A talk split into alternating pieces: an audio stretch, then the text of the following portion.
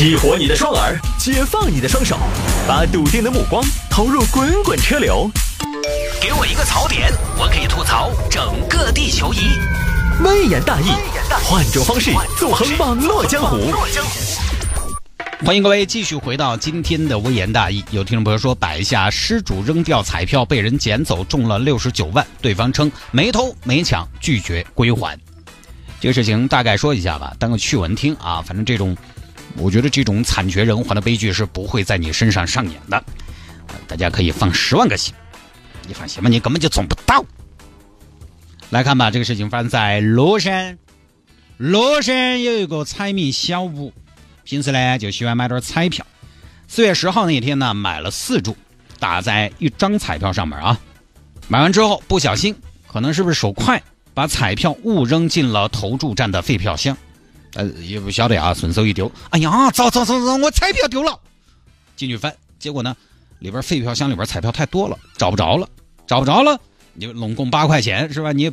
而且他那个时候他没有开奖，他不知道那张彩票会中，所以他干脆就不找了，重新给我打一注，按刚好的号，还是按刚才那个打，就打了一注。又当天晚上开奖，小吴把彩票拿在手里，本期大罗透啊，开奖了，第一个号码零一零一 yes，第二个号码零二零二 yes，第三个号码我们来看零三，哇 yes。第四个号码零四零四，Oh yes！第五个号码零五零五，Oh my god！反正就中了嘛，中了一个二等奖和一个三等奖。爸爸，我中奖了，中奖了！你中奖了？我看你有点像中枪了哎！真的爸，六十多万呢！真的呀？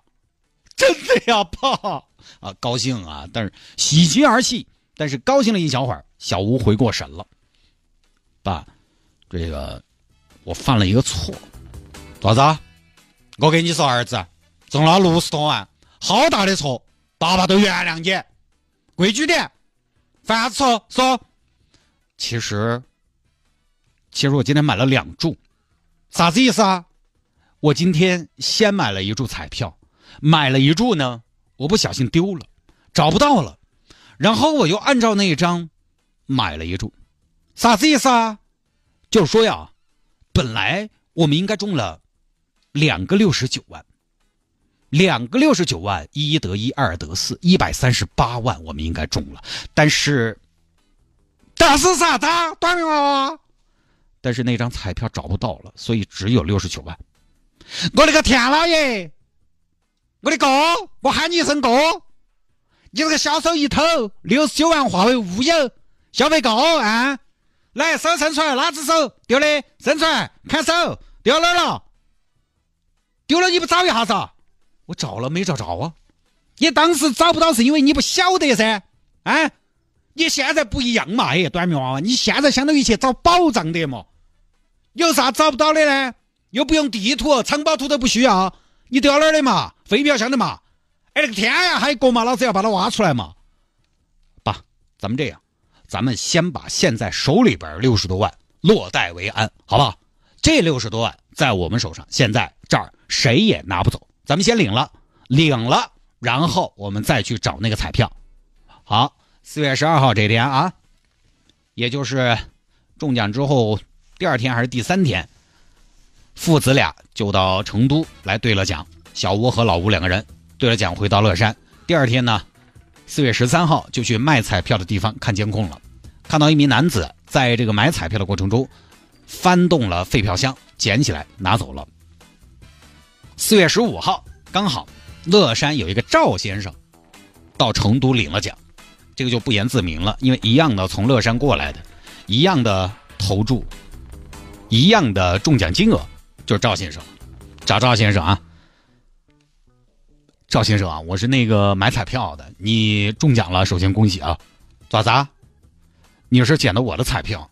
你看你现在你领了钱，好几十万，咱们要不要分一分？分？这有点喜剧，哪给你分哦？哎，我捡到的彩票，我啥子给你分嘞？那是我买的呀。那你丢了个从废票箱，捡了一人才怪哟。那。那你怎么那么巧？废票箱那么多彩票，偏偏捡到我买的，那我哪晓得呢？嘿，这个东西言妙不可言，好不好？我我哪晓得呢？有缘分噻。我当时不晓得买啥子号码，我就随便捡了一张。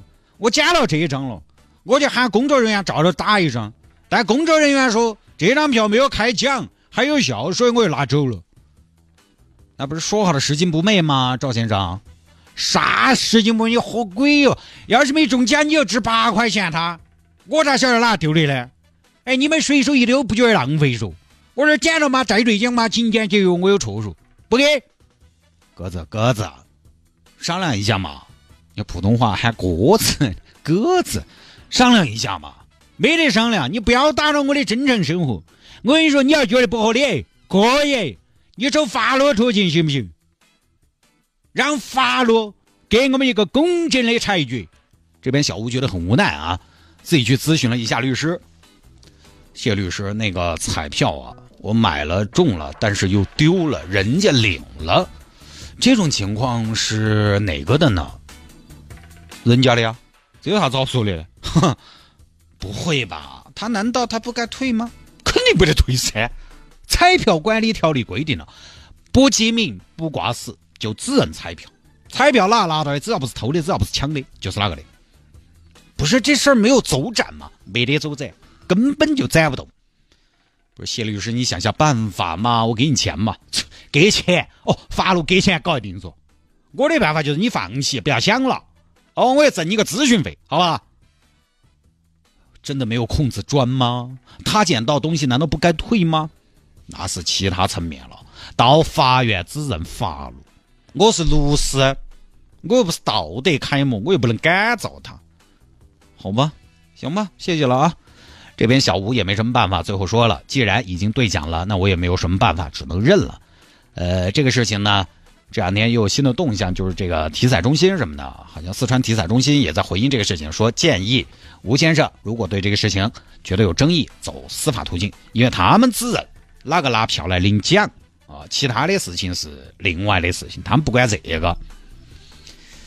这个事情呢，我看了一下网上的风向，主要其实在说这个丢彩票的吴先生的问题，也就是说呢，丢彩票这位吴先生，就很多朋友说啊，你这个吃相太难看了，你太贪婪了，这有什么好纠结的？你中了呀，你扔了就是你弃权了，而且你中了，你有什么好纠结的嘛？你还有六十多万呢，这个其实还挺让我意外的，就这个风向，大家相对呢，其实更加比较能够理解，捡到彩票不退给小吴的这位赵先生。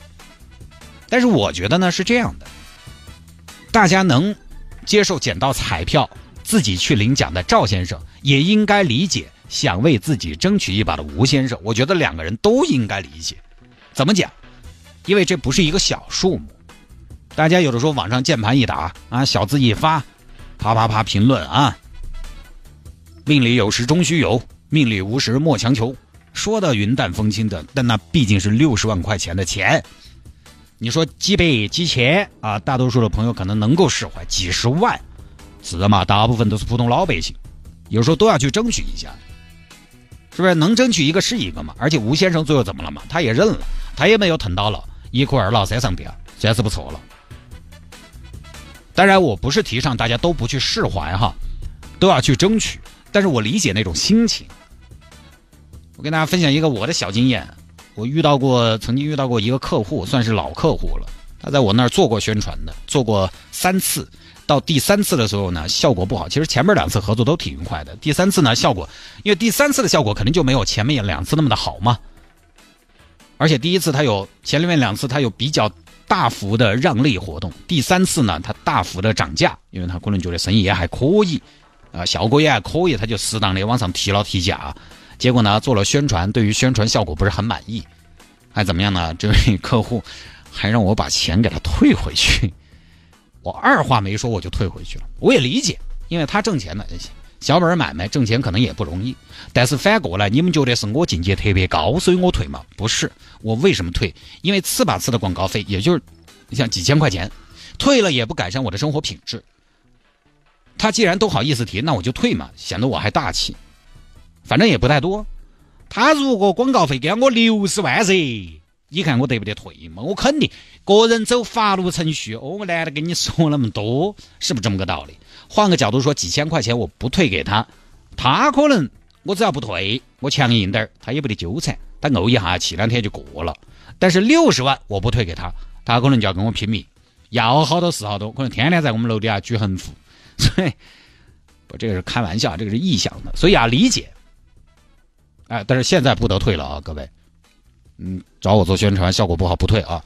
真的，大多数的普通人，包括我在内，当利益重要到能够改变你的生活了，有时候能争取的，确实是要争取的。可能这显得好像我们不太高贵，可能显得有些鸡贼，可能显得有些计较，但是筹码太重了，以至于你可以有的时候好像哎，我放下那份骄傲吧。你看很多豪门抢财产抢得昏天黑地的。失了上流人士的体面，反观我们很多普通老百姓、普通家庭，反倒兄弟姐妹在这个事情上其乐融融的，没得好大个针头。是因为普通家庭的老百姓更淡薄吗？不是，是因为有时候分也分不到好多。像我们爷爷走，我经常说剩了两万块钱。我们小娘、我们爸、我们大娘三个儿女，一个人分好多嘛？能多能多多少，少又能少多少？算了，不争啊，反倒显得豁达。所以法律就是考虑到了这一点，考虑到了人性的善变，来做一个底线来解决这些问题。这种事情就只能按法律和规矩走了。就这些事情，我觉得捡到彩票的赵先生也好，丢了彩票的吴先生也好，一点都不意外。还是那句话，都是普通人。好吧，各位，这一条呢就跟大家分享到这儿啊。